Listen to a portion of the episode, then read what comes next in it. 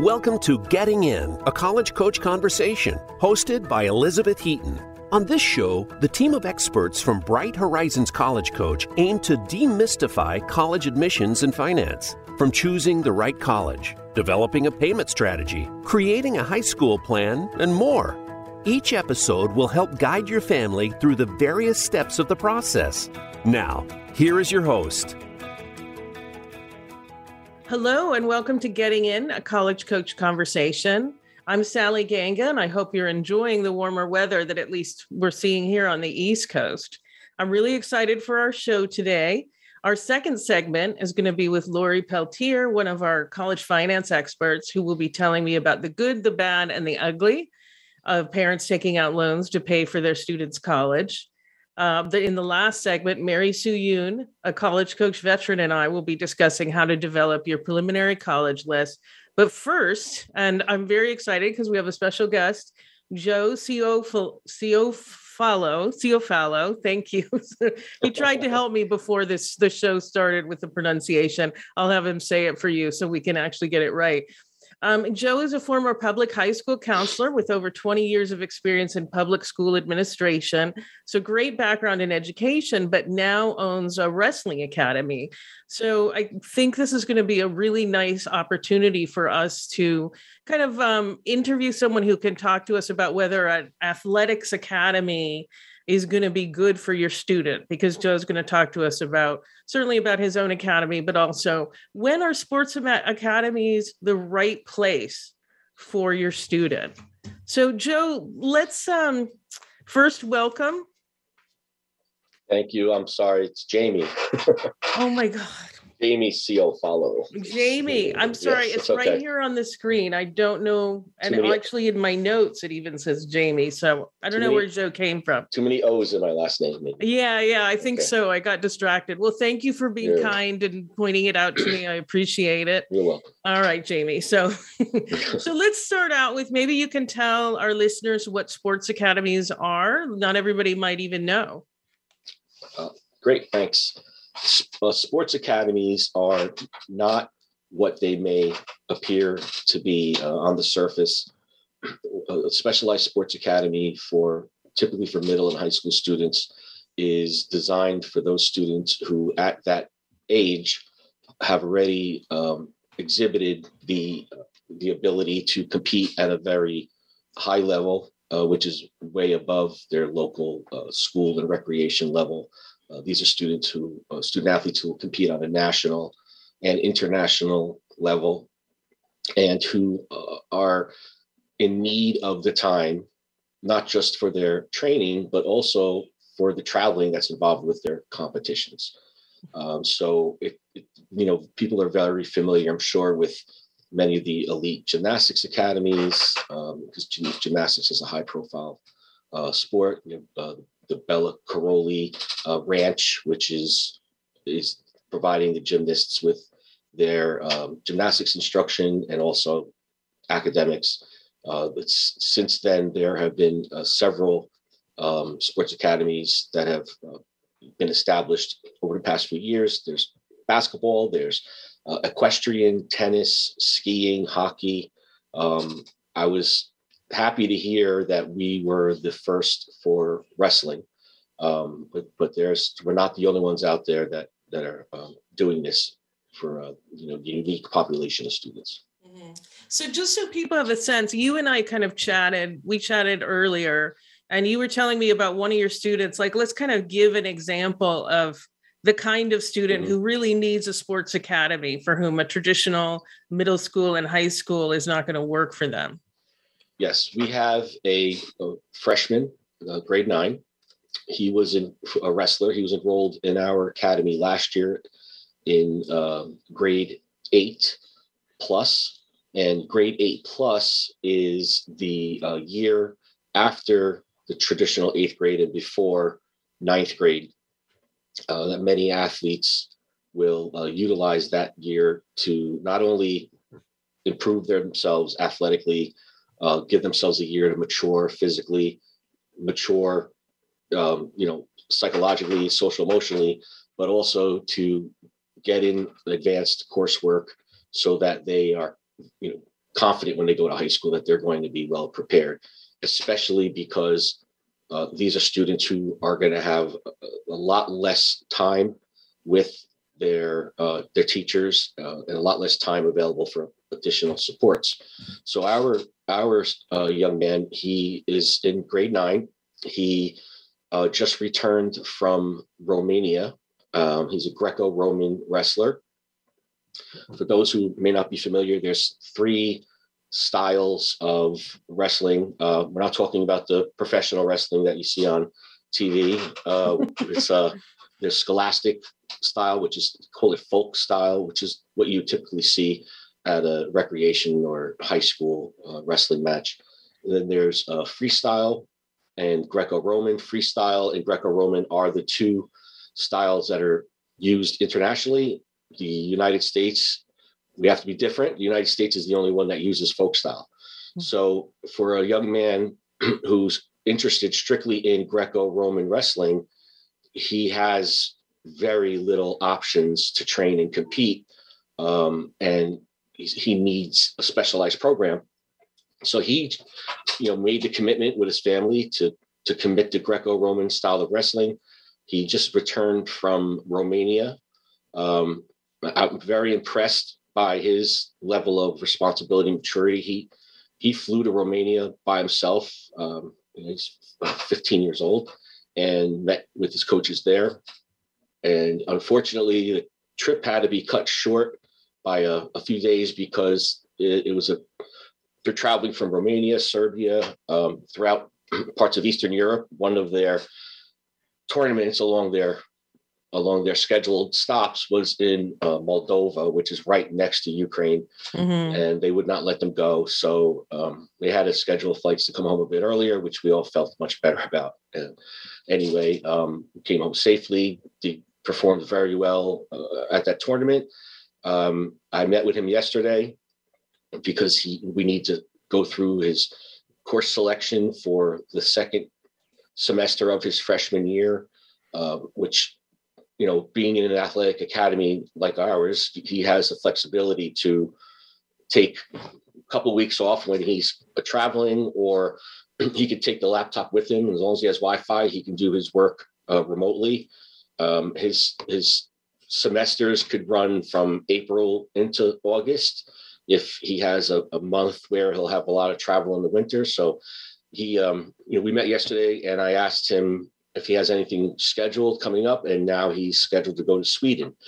Um, so he's, you know, he travels to Wisconsin. He travels to the U.S. Olympic Training Center in uh, in uh, Colorado, um, and, and all for the purpose of Greco-Roman style wrestling.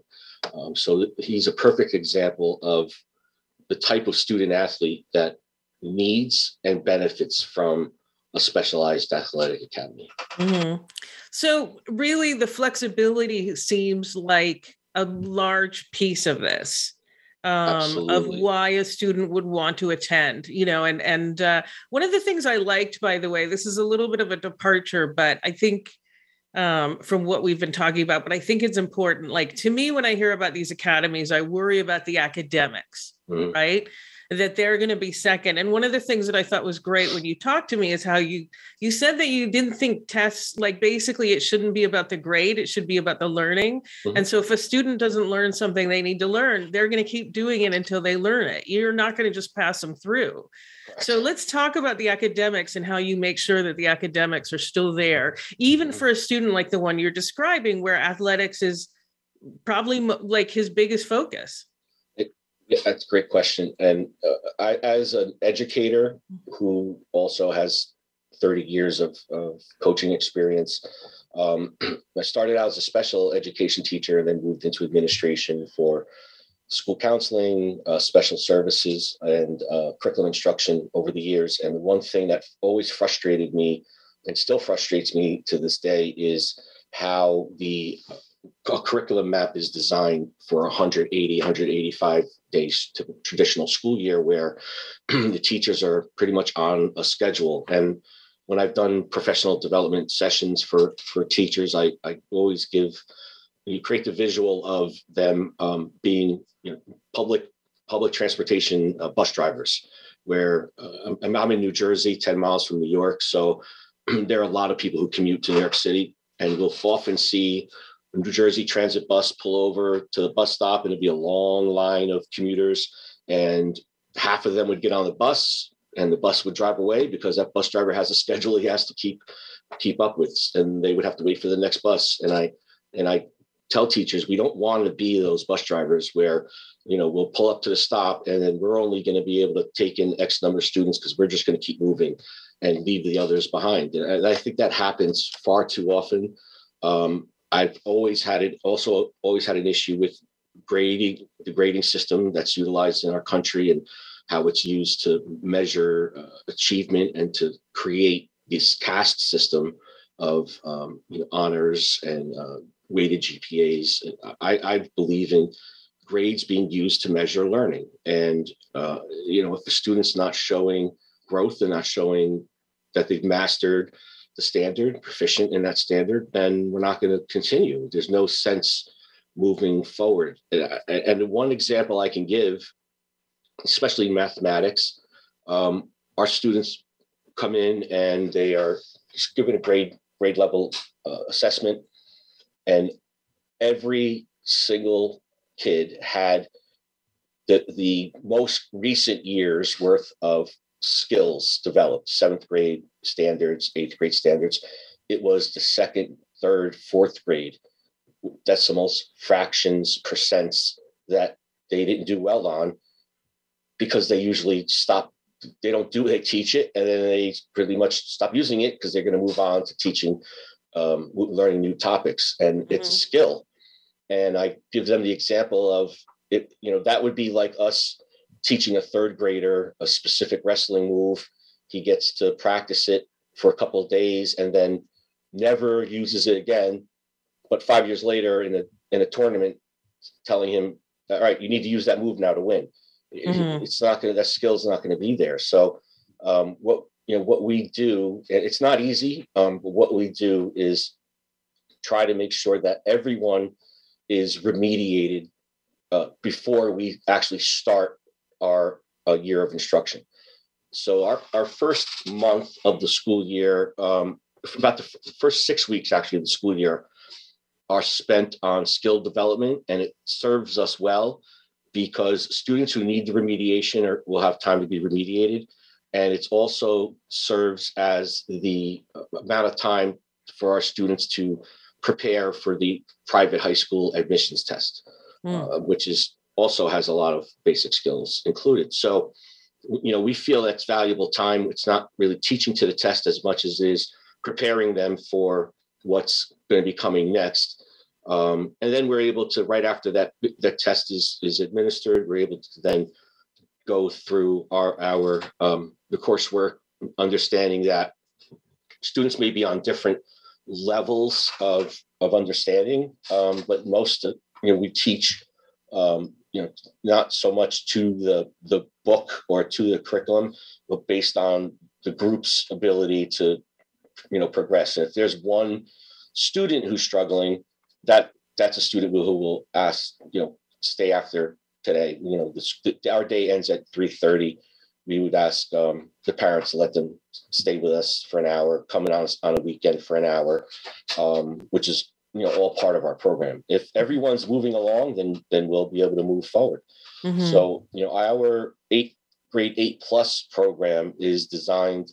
Uh, to, to prepare students for the the high school admissions test and to prepare them for what life in high school will be like, especially in a private high school as as an athlete. So um, we make sure they are introduced to biology, chemistry, physics. They're not taking the full course, um, but they're introduced to it. So the first time they sit down in those classrooms, they're not um, completely you know lost because mm-hmm. we know that once they you know when they're in high school, the demands placed upon them as athletes is uh, is, could be sometimes extreme. Waking up 6 a.m. for a morning workout lift, uh, strength training, and then go through their school day, and then you know practice again after school into the early evening, traveling to tournaments, and all that time maintaining their body weight because they have to be a specific weight. It's it's a challenge. So uh, we're working on developing all of those skills to help them be successful um, mm-hmm. when they get to high school.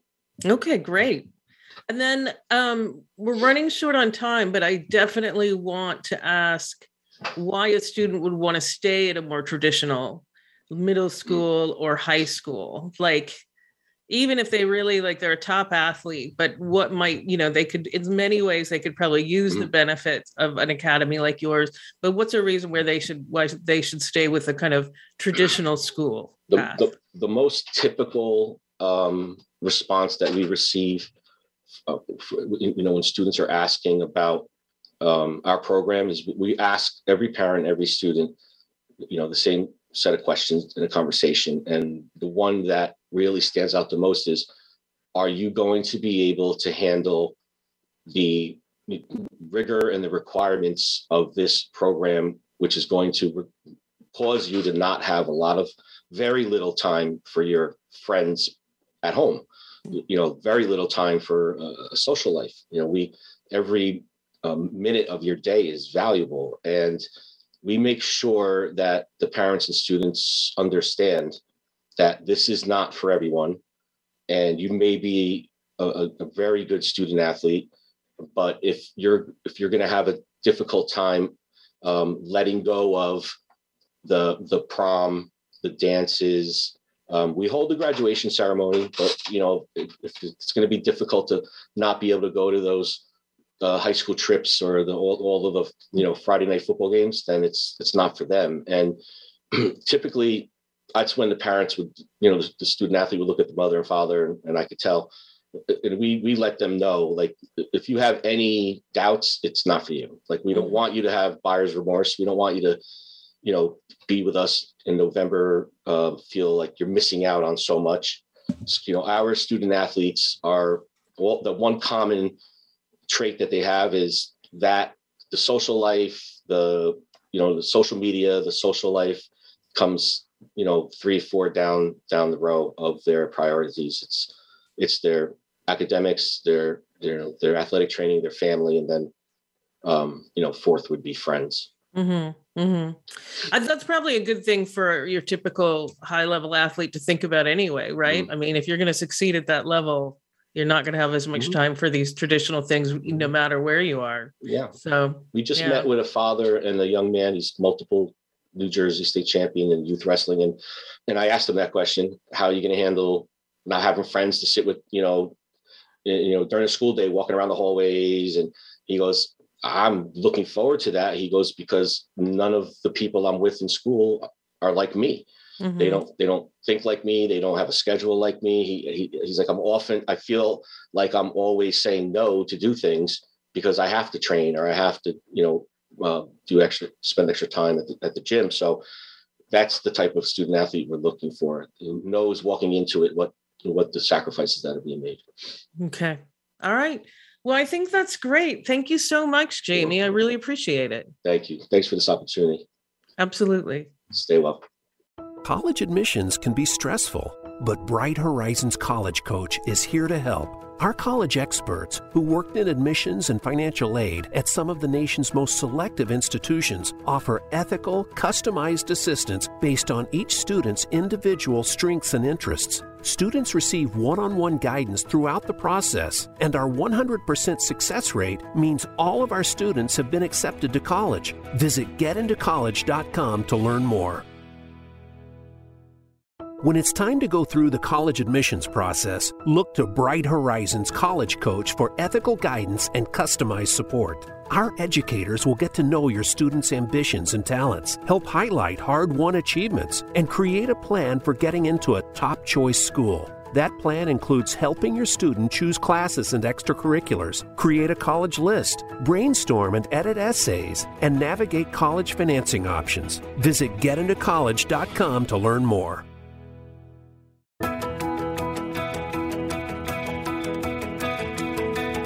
You are listening to Getting In, a college coach conversation. To submit a question for an upcoming listener Q&A segment or to suggest an idea for a future segment, please send an email to gettingin.voiceamerica at gmail.com. Now, back to the show. Welcome back, everybody, and welcome, Lori. Thanks so much for joining us today. I'm happy to be here.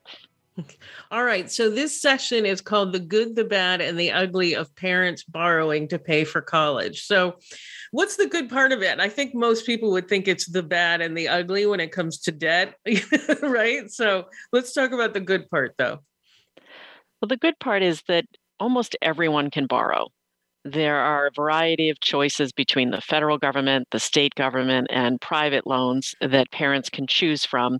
And they mm. can borrow the full amount of college if they wanted to, all the way up to the cost of attendance, which includes tuition, fees, room and board, books, supplies, transportation.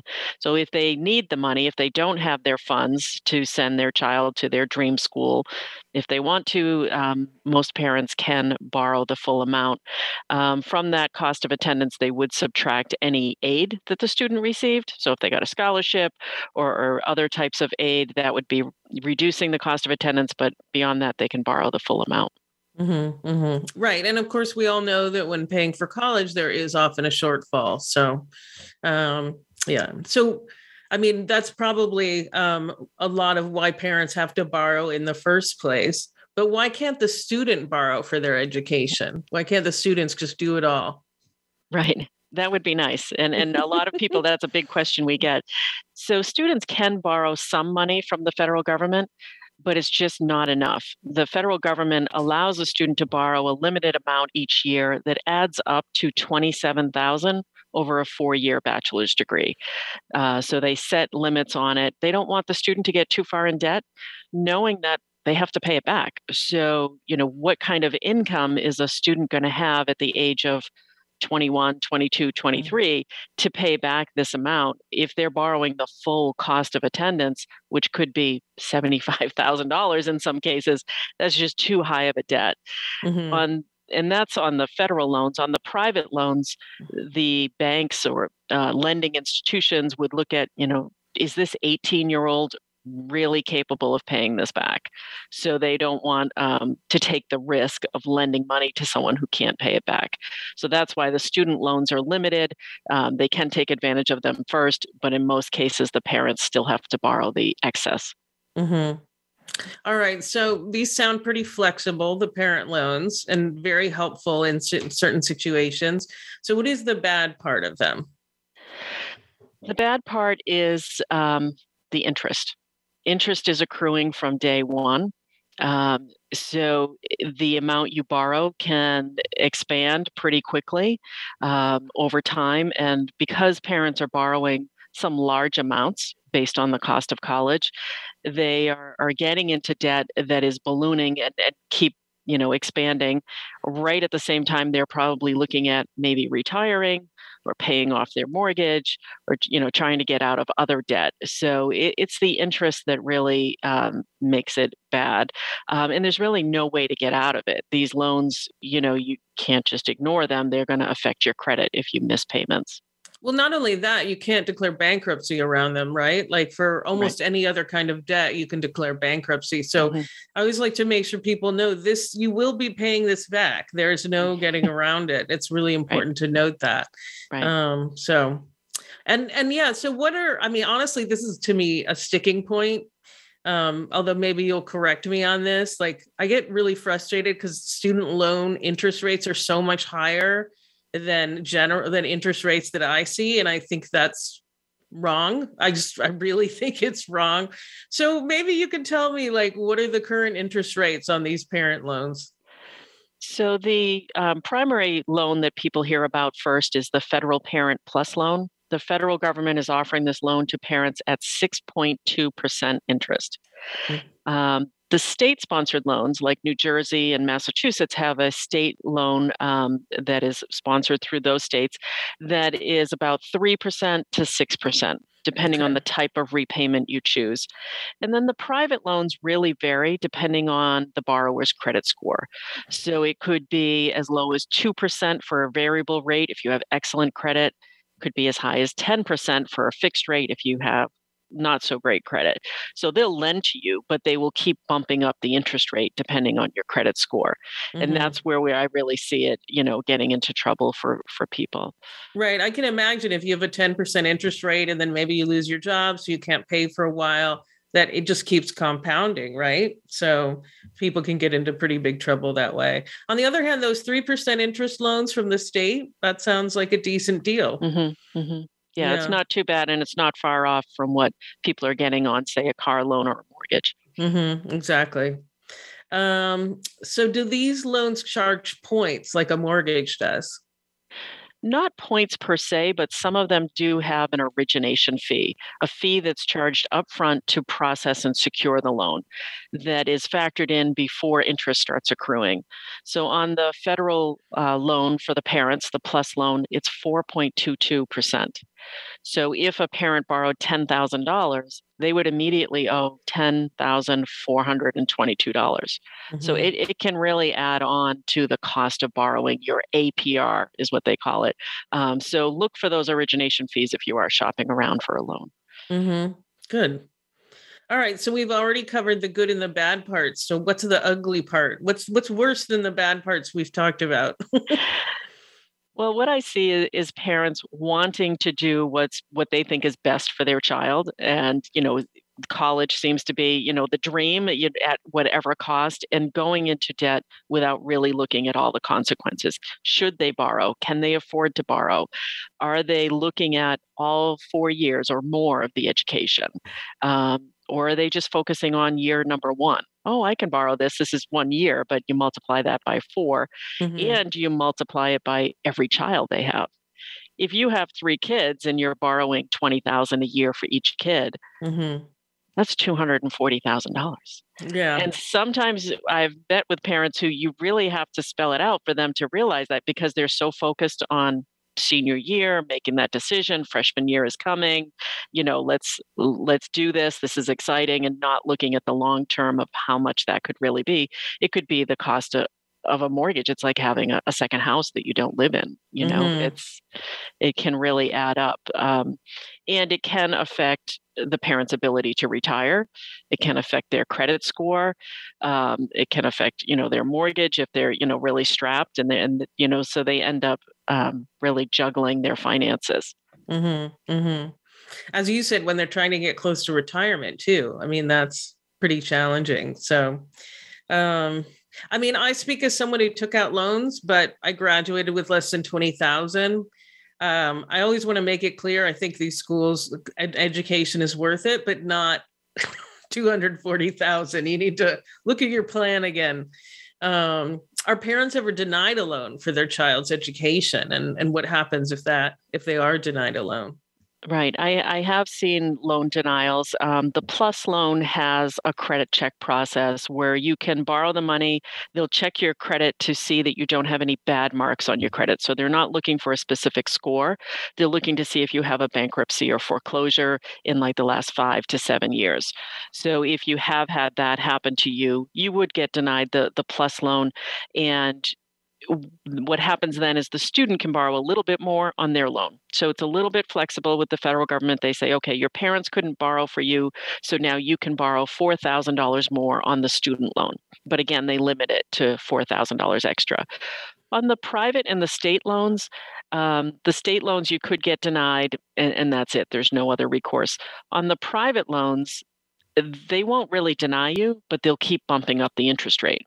So if you're at risk of, of being a risky person to lend to, they'll say, sure, we'll give you a loan. It's going to be a 10% interest. And, and some people do go for it because again, they want to be able to send their child to college. So they, they'll take on this loan with a very high interest rate.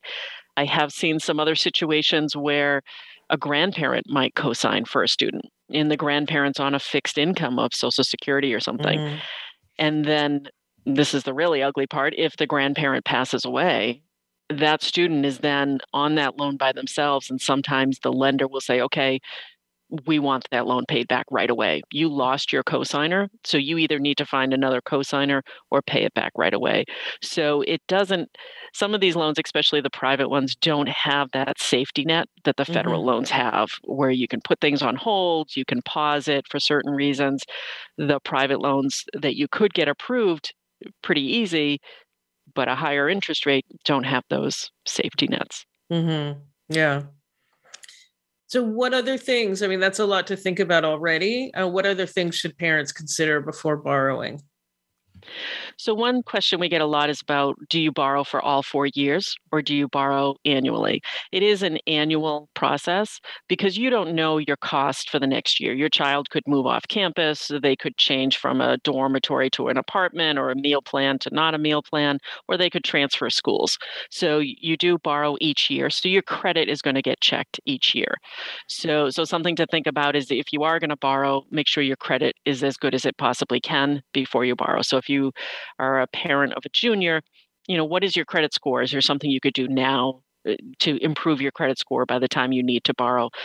Um, I would also think about looking at all options, you know, turn over every stone for financial aid, for scholarships, for less expensive schools, you know, applying, it comes back to the list, you know, applying to colleges that you can afford, uh, just in case having that conversation with the student, having a conversation with your kids early on about what you're willing to take on uh, financially for college so that they don't get their hopes up that they could go anywhere regardless of the cost. Um, yeah and just looking at all your options including a payment plan. You know mm-hmm. could you afford to get through college without borrowing and paying on a monthly basis instead? Mm-hmm. okay.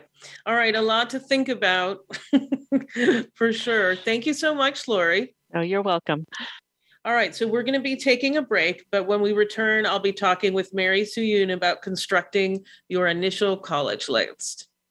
When it's time to go through the college admissions process, look to Bright Horizons College Coach for ethical guidance and customized support. Our educators will get to know your students' ambitions and talents, help highlight hard won achievements, and create a plan for getting into a top choice school. That plan includes helping your student choose classes and extracurriculars, create a college list, brainstorm and edit essays, and navigate college financing options. Visit getintocollege.com to learn more.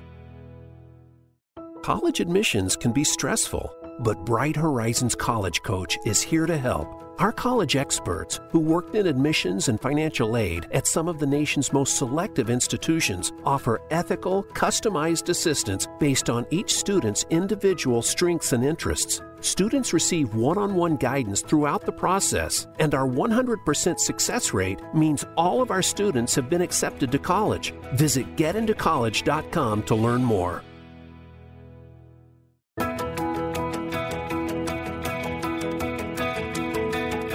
You are listening to Getting In, a college coach conversation. To submit a question for an upcoming listener Q&A segment or to suggest an idea for a future segment, please send an email to gettingin.voiceamerica at gmail.com. Now, back to the show.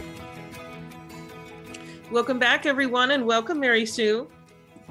Hello. Hello. Thanks so much for being on the show. Um, all right. So we are talking about how to create a preliminary college list.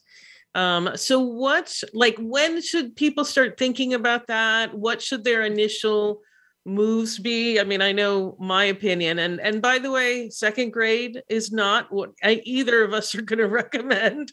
Although, like, do not start talking about Stanford in elementary school. Right. Not a good idea. But like, yep realistically on the early end when should people start thinking about it? What can they do to sort of help save some time down the road and some stress without actually adding stress in the moment too much yeah. So, um, uh, true story. Uh, when I worked in the Barnard admissions office, I did actually get a call from a parent of a three-year-old who, who wanted to know.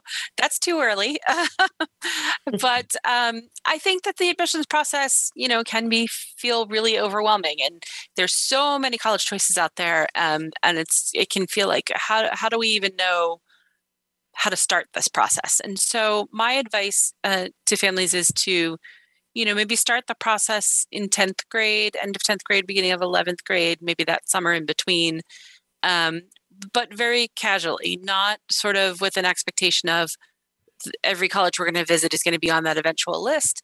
It's um, more, let's just see kind of what's out there. Um, I think that a lot of high school students form their initial opinions about college from their friends and family mm-hmm. members and from older people that they know who have gone to college um, or are considering college. And truly, they may not know what it's like to be on a college that's you know a 2000 person college in a suburban or rural environment versus a 30,000 person college that's in the middle of New York City for example. Mm-hmm. So just kind of seeing what's out there and seeing what does a college environment look like um, I think is a good way to start the process and that's how I advise uh, the families I work with um, is you know maybe just start with three to five visits um, but particularly pick schools that are different from each other so that you know it's not just seeing every school that has similar characteristics but but challenge your assumptions a little um, try a few different types of environments and then reflect on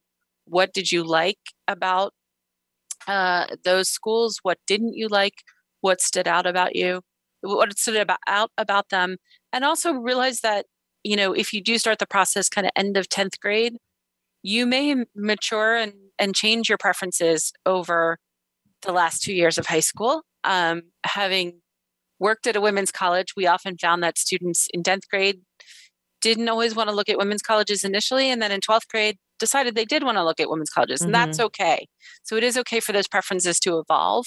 But um, I think start the process just by kind of sampling what's mm-hmm. out there. Mm-hmm.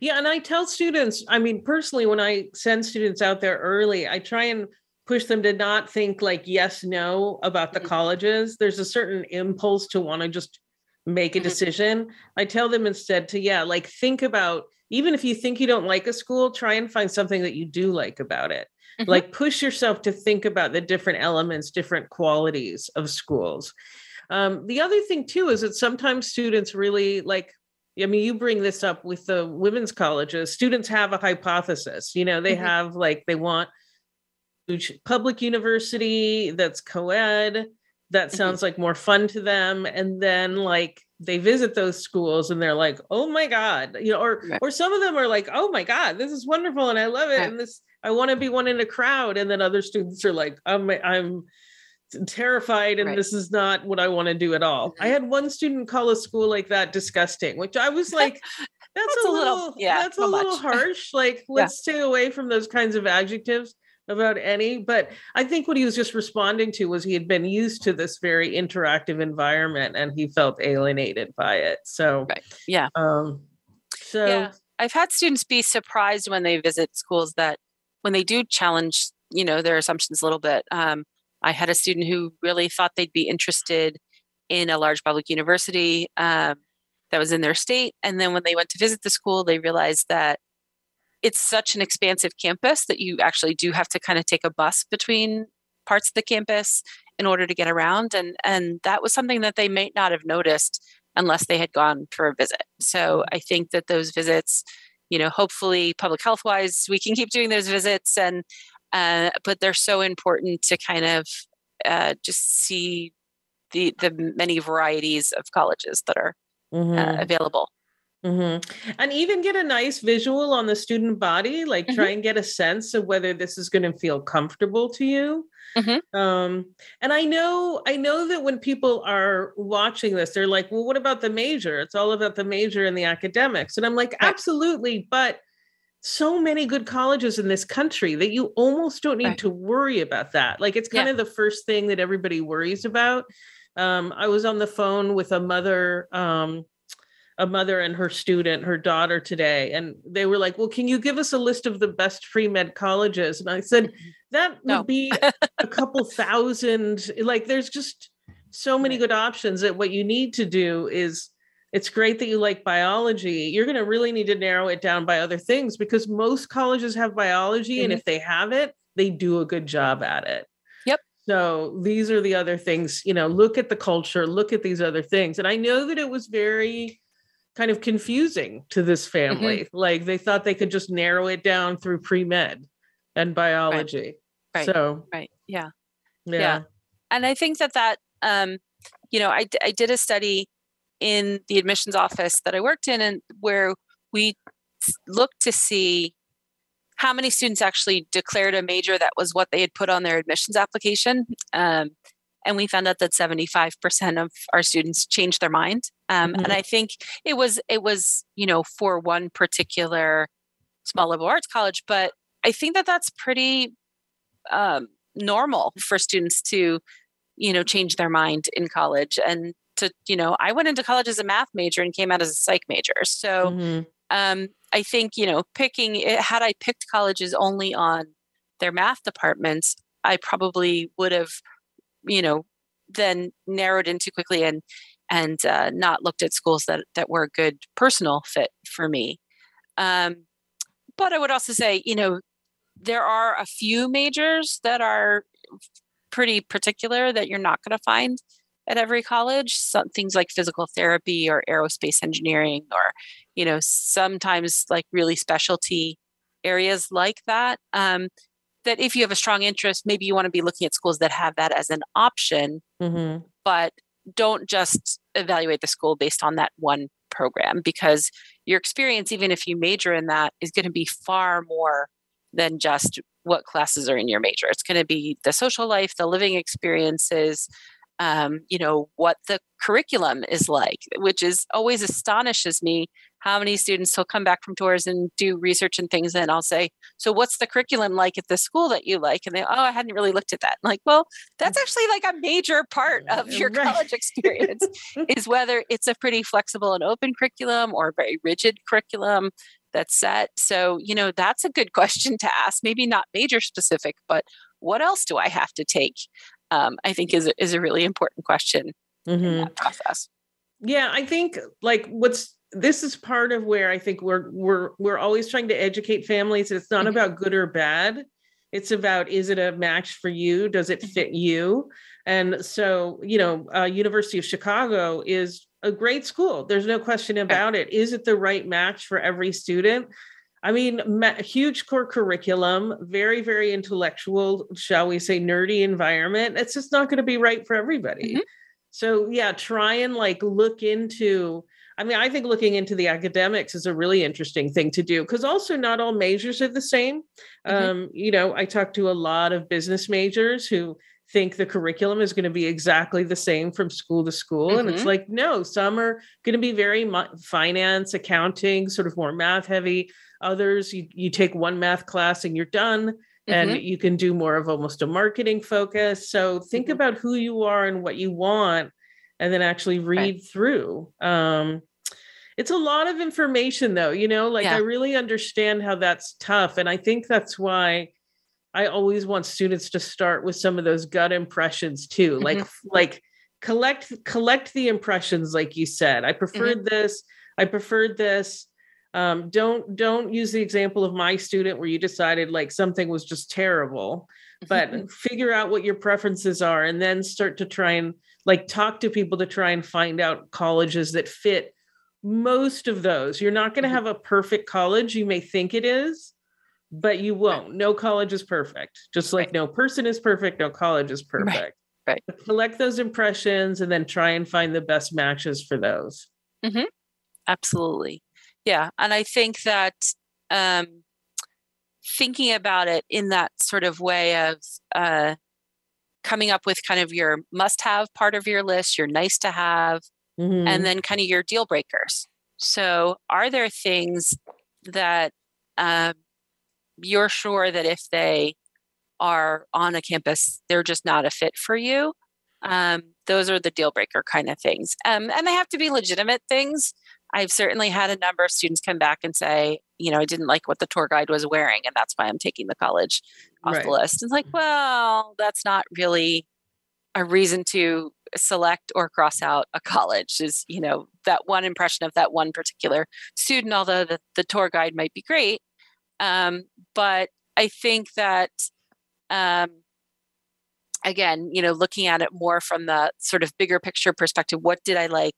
What are things that were good? And, and realizing that a school is not going to check every single box. You will have to have some compromises in that process. Um, mm-hmm. And and thinking about what are those areas where you can compromise and what areas what are the areas where you really can't yeah.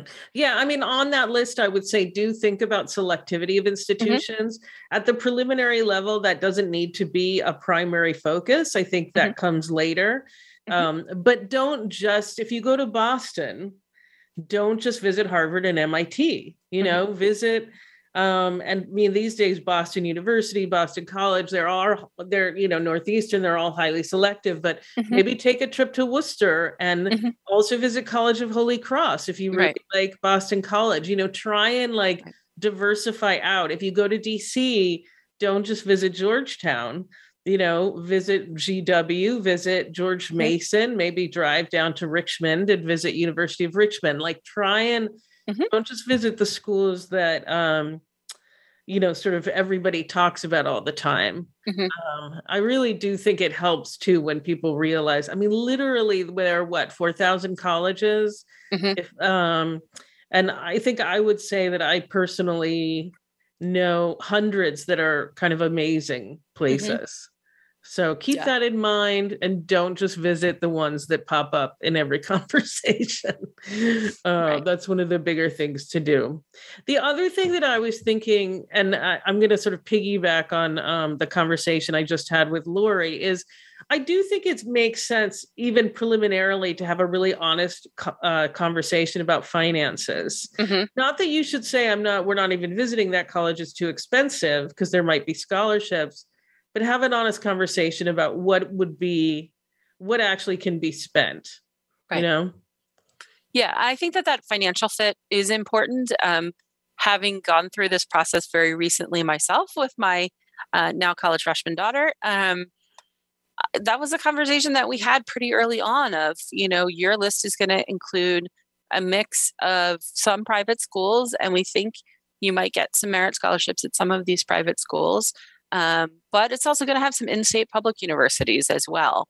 And so, thinking about it from uh, a financial fit is a good idea um, fairly early on in the process. But I would also say, um, you know, don't rule out a school just because of this the sticker price. Um, in that there may be scholarships available. I've I've certainly talked to families who said we're not looking at any private universities because they're just too expensive. And um, you know, I think my finance colleagues can talk more about that. But um, there are more opportunities there. But I think having uh, that conversation with your student fairly early on about yes, affordability is going to be a part of this process, so that at the end of the process, and I've had this happen with lots of families, if one school you know comes out as twenty thousand dollars more than another school, and the and parents are sort of saying, okay, you need to go at this more to this more affordable option. It doesn't feel like a sudden um, you know sudden blindsiding of the student um, where they might have thought that that wasn't really a factor so Mhm. i think have those those conversations early on and ongoing in the process of not only what is the right personal academic social fit for the student but also what's the right financial fit for the Mhm. family hmm Yeah, this is sort of a tangent, but one of the things I actually have started recommending um, with some families is Mhm. set a time, set times when you'll talk about college, so the kid doesn't feel this your Right. student doesn't feel blindsided in general by Mhm. constant discussions of colleges. Um, set a particular time, and then you can talk about like all the different, the wonderful things, the harder things. Mhm.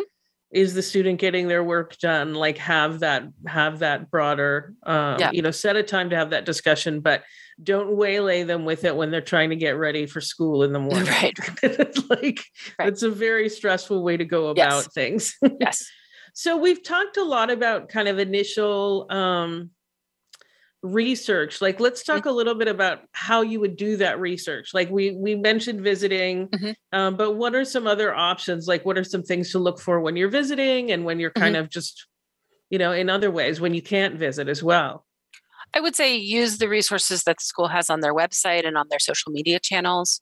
Um, you know, sometimes even just looking up uh, clubs, you know, different clubs at the school and their Instagram pages is is helpful to kind of see, yeah, you know, sort of the vibrancy of some of their activities. Um, uh, but I would also say, you know, when you visit the campus, if you can visit, try and go on an official tour, information session if available, but also talk to some folks not just with the admissions office if you can uh, you know get a coffee at the local coffee shop strike up some conversations with some students as well um, but there are other third party kind of websites that i would recommend um, i like uh, you know the college board has a pretty good college search engine called big future um, there's one called college navigator which is through the national center for education statistics um, and those can be good places to find out things like cost of attendance, graduation rates, retention rates, ethnic and gender breakdowns of a school. Um, some of those, some of that data can be helpful in kind of comparing different schools. Um, there are also other third-party, I would almost call them like college review sites, like like Niche, um, it's it's kind of like Yelp reviews for colleges. You know, there's going to be lots of good information if you look at it at a bigger picture level, but there's always going to be someone who you know just failed a final and gets on there grumpily and kind of types away about how horrible the school is too. And so, um, look at it kind of big picture as as another resource, but um, you know, looking looking at all the pieces. Are there other things that you think of as as being good research research well, i actually think social media is great like mm-hmm. uh, especially if you've got a student who's particularly interested interested in some kind of social activity like mm-hmm. or extracurricular um, i worked with a student once who really um, you know care deeply about community service so i was like well check there are some schools that are known for it right mm-hmm. like marist it's a huge part right. of the campus culture and then some schools every school does service but it's not mm-hmm. going to be a passion of a right. huge percentage of the student body i think social media and looking for clubs and then following those social media seeing mm-hmm. how active different organizations are can be a really good way um, to do it you know absolutely yeah. Yeah. So those all give you hopefully give everybody some ideas. Um any last thing? I mean, I guess I would just say it, especially in the opening days like stay open. Like mm-hmm. don't dismiss a college also because somebody like a friend of a friend said she didn't like it. Right. That person isn't you. Right. right? You might be a totally different person and may be perfect for you. Yeah. And I would say my my last advice to parents is take a big piece of duct tape and stick it over your mouth on those visits because what your impressions are of the college, which might be 25 or 30 years old from when mm-hmm. you knew somebody who went there, um, might be very different than the current state of that school. So, kind of let your student come to their own opinions and and thoughts about the school first before you discuss it as a family. Yeah, just a closing comment. When I was applying to college, USC and NYU were safety schools mm-hmm. for me. Not anymore. Yeah. so, yep. all right. Thank you so much, Mary Sue. Thanks for having me, Sally. All right. And thank you to Jamie Ciofalo and Lori, uh, Lori Peltier. Um, be sure to tune in next week when Ian Fisher will be talking to Andrew Cohen, executive at LinkedIn um, about how high school students can best leverage and use LinkedIn when they're researching colleges. I'm pretty excited for this. Uh, I, I actually want to like listen. I'm definitely going to listen in on this one. Um, he will then be answering listener questions with Shannon Vasconcelos from our finance team. And last, don't forget to listen in every Thursday, 4 p.m. Eastern, 1 p.m. Pacific.